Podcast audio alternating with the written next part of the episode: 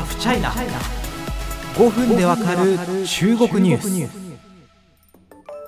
ついつい欧米であったりあるいは日本の中でも先進的な企業の取り組みがクローズアップされがちな SDGs 特にまカーボンニュートラル目指していくなどの脱炭素ですがそれをやってるのは中国企業も実は同じだったりします。その取り組みを深く知るために今日スタジオにアリババ日本法人取締役のジャン・ウェイシャオさんに来ていただいているの2回目でございます。よろしくお願いします。こんにちは。よろしくお願いします。というわけで、えー、前回もちょっとご説明いただいたんですけどアントフォレスト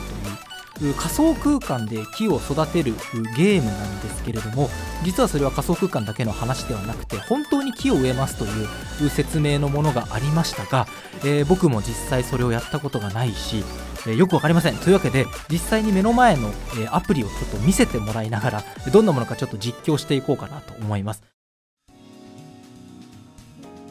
まずジャジャンさんがこう手に持っていただいているものがこれはあのアリペイですね。あのアリババ系の決済サービスですよね。あの、はい、中国だともう現金でお支払いするっていうより QR コードでねスマホかざしてピッと払うっていうのが非常に一般的なんですけども本来はそのためのアプリですよねこれは。そうですね。もともとは本当にあのお支払いのためのものだったんですがあのいろんなところで払っていくうちにあのどんどんいろんな機能が加わってで2016年に実はあのこのミニアプリの形でアントフォレストが発足しています。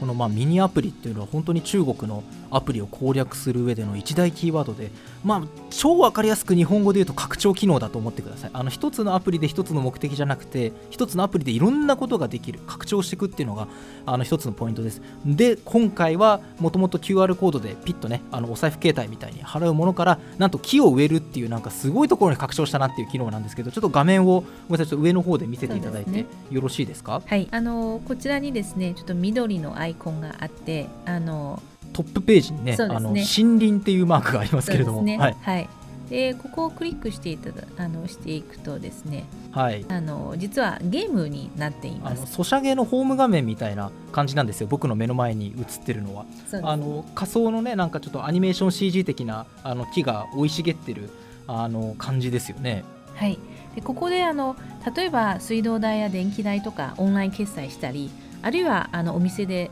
支払ってあのこれあの実際にレシートをもらわずにこう決済をされたりあるいは徒歩で例えばこう通勤したり車乗らずにあの1週間過ごしたりとかそういった環境に配慮したライフスタイルをあの過ごされると実はいろんなポイントがもらえます。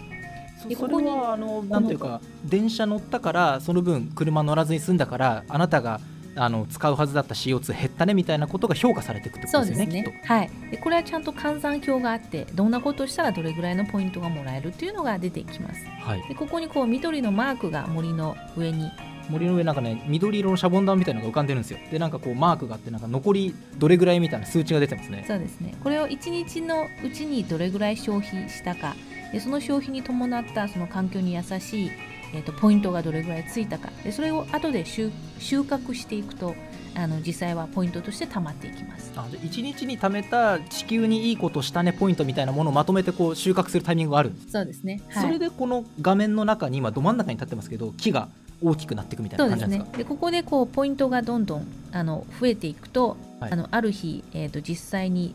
あのどの木を植えるかっていう。すごいですよ。あのアプリの上にですね、まあ、中国語なんですけど木を植えるボタンっていうのがあるんですよ。そうですね。はい、はい、でどの木があのいいかっていうのを自分のポイント数にあの合わせて、えーと、植えるという活動あのあの活動ができるんです。すごいです。あの絵とともにこの木の種類があって要はその自分の好きなタイプの木を植えられるんですよ。あの針葉樹とか広葉樹とかもそういうレベルじゃなくてあの木の本当に植物の種類がいっぱいあってですね。そうですね。はい。でこれをあの貯めていくと実はあの植えた木っていうのがあのこういうふうに一覧で出ます今ジャンさんがですね実際に植えた木一覧みたいなものがだだからこれは仮想空間で植えたつもりになってんじゃなくて、はい、本当に中国のどっかにその木が立ってるってことですよね。そうですねでこれをあの実際にじゃああの植えたかどうかっていうのがクリックするとあの植えたのかそれともこれから植えるのかっていうのは見えるようになってます。これはもうすでに今表示されてるのは植えられた木ですよね。そうですね。海東区海に東って書いて海東という場所に植えられたあの木の ID まであるんですけどあのゴルフ場のホールインワンみたいな感じですよね。この あのあなたが植えた木はこれですみたいな感じ。そうですね。行こうと思えば行けちゃうわけですよね。そうですね。それがあの環境保護区になっていて、えーと、森の入り口のところにはプレートが立てられていてですね何番から何番の木がこの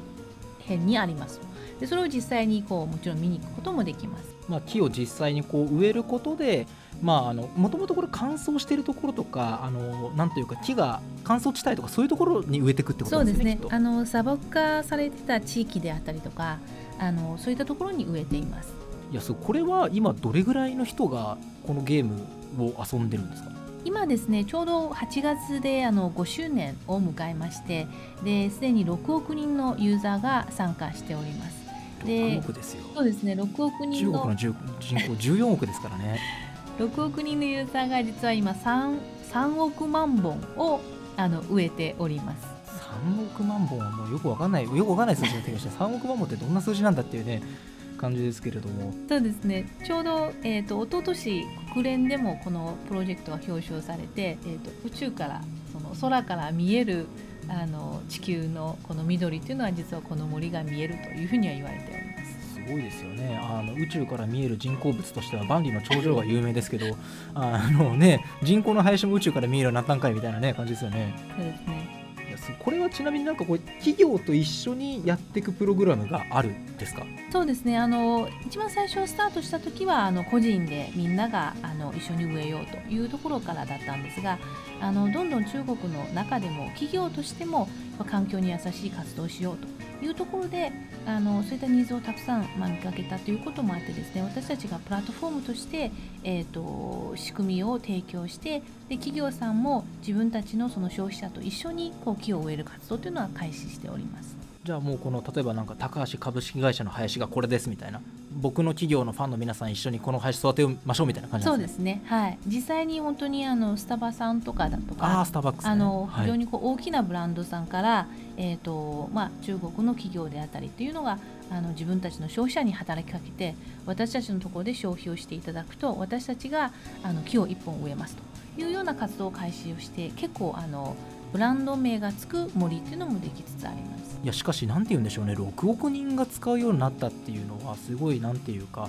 あのレコードメイキングな数字だと思うんですけどどどうやってこんなに広まったんでしょう、えっと、これは本当にやっぱり、えっと、プラットフォームとしてあのこの仕組みを作ることによってですね消費者が非常に参加しやすいしやすいというところがあの一番のあのポイントじゃないかなと思っております。で常にやっぱその、えっと、ゲーム性楽しさもあの少しでも自分が世の中にこういいことをしているというその誇りも含めてあのしているためにですねこここまで普及したんじゃないかなと思っております。あの実は私もあの以前、えーと、こんなの続くのかなっていうのは思った けれども、はい、まあ、自分がそのゲームとしてこう遊ぶ時になかなか続かないだろうなと思ったら本当に、えーと緊張感を持ったあの植林活動だなというふうに あの思いました。パワーワードなんですよ、ね、緊張感を持った植林活動って。そうなんです。どういう状況ですか、ね、あの結構毎日あの自分がこうウォーキングとかいろいろこう貯めていくポイントあるじゃないですか、はい、でそれが実は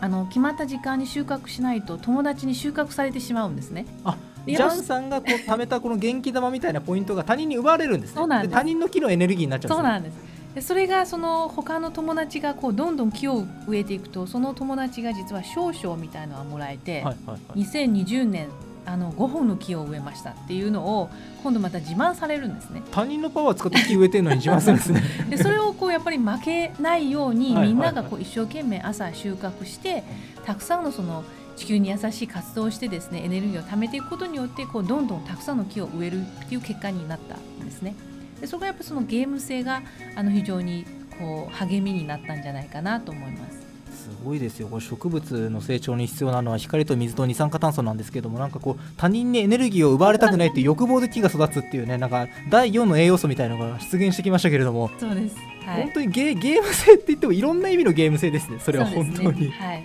なるほど。あのちなみにこれ木を植えるその費用みたいなものはどういうふうなこうシステムになってますか、はいあのもともとこの環境保全の活動というのは中国の中でもいろんな、まあえーと、NGO であったりとかあの政府のその保護区であったりとかいろんなことをあの実はされてました。で私たちはこのスキームを提供することによってこういったあの関係各社をこう結びつけることが、まあ、一番できたのがあの良かったと思っております。でその中で、まあ、あの実際に植林をしてメンテナンスをしたり、まあ、こう巡回をするというのもこう費用がかかる部分もあればあのそれによってこういろいろこう収穫することによって得られる収入もあったりするので、まあ、そのサイクルの中でこう回しております。これすごくねゲーム性があって面白いやっぱね競い合うようにやるような面白い仕組みに導かれてると思うんですけど、はい、まあ、まあその中国の人って言ってもあの、まあ、年代とかその沿岸部内陸とかいろんな土地があったりするので一概に14億人の中国の人をまとめることはできないんですけど環境意識っていうのは変わってきてるっていうふうに感じますか、えーと、私は結構かん、えーと、変わってきてると感じております。あのこのアントフォレストは木を植えるだけではなくて例えばその保護区の中の野生動物とか植物っていうのがこう生息をしているというのも実はゲームの中でこう確認することもできます。そうするとこう木を植えるだけではなくて例えば動物や植物にこう関心を持つ人でであったりとかあるいはこう、えーと、ウォーキングによるその得られるポイント自体もこう、えーと、変化が、まあ、見えるので、まあ、いろんなことに興味を持つ人がいろんな自分の興味がある分野に引きつけられて、えーと参画しているんじゃないかなと思っておりますのでそれによってこれだけ今6億人の方が参加いただいてるんじゃないかなと思っております。参加する人の意識も多種多様というかね非常に、えー、面白い話でした。ありがとうございました。余談ですけど昔私あの中国はシャングリラの自然保護区を旅したことがあるんですけど、はい、あのね自然保護区公園っていう名前なんですけど公園の中で地平線が見えるんですね。あの中国っていうのはやっぱ国土が広いだけあって自然保護区の規模もすごくワイルドでですねあの遠くに黒い点が見えるなと思って双眼鏡で覗いたら牛だったみたいなことがあるんですけどあの3億本の木が植えられてもまだまだ、えー、これは埋めるだけのキャパシティはあるんだろうなというような感じがします。さあここまで2回にわたって脱炭素あるいはソーシャルグッドという話をしてきました、え、そして第3回、え、踏み込んでいきたいと思います。アリババ日本法人のこれからについて、えー、いろいろお話ししていきたいと思います。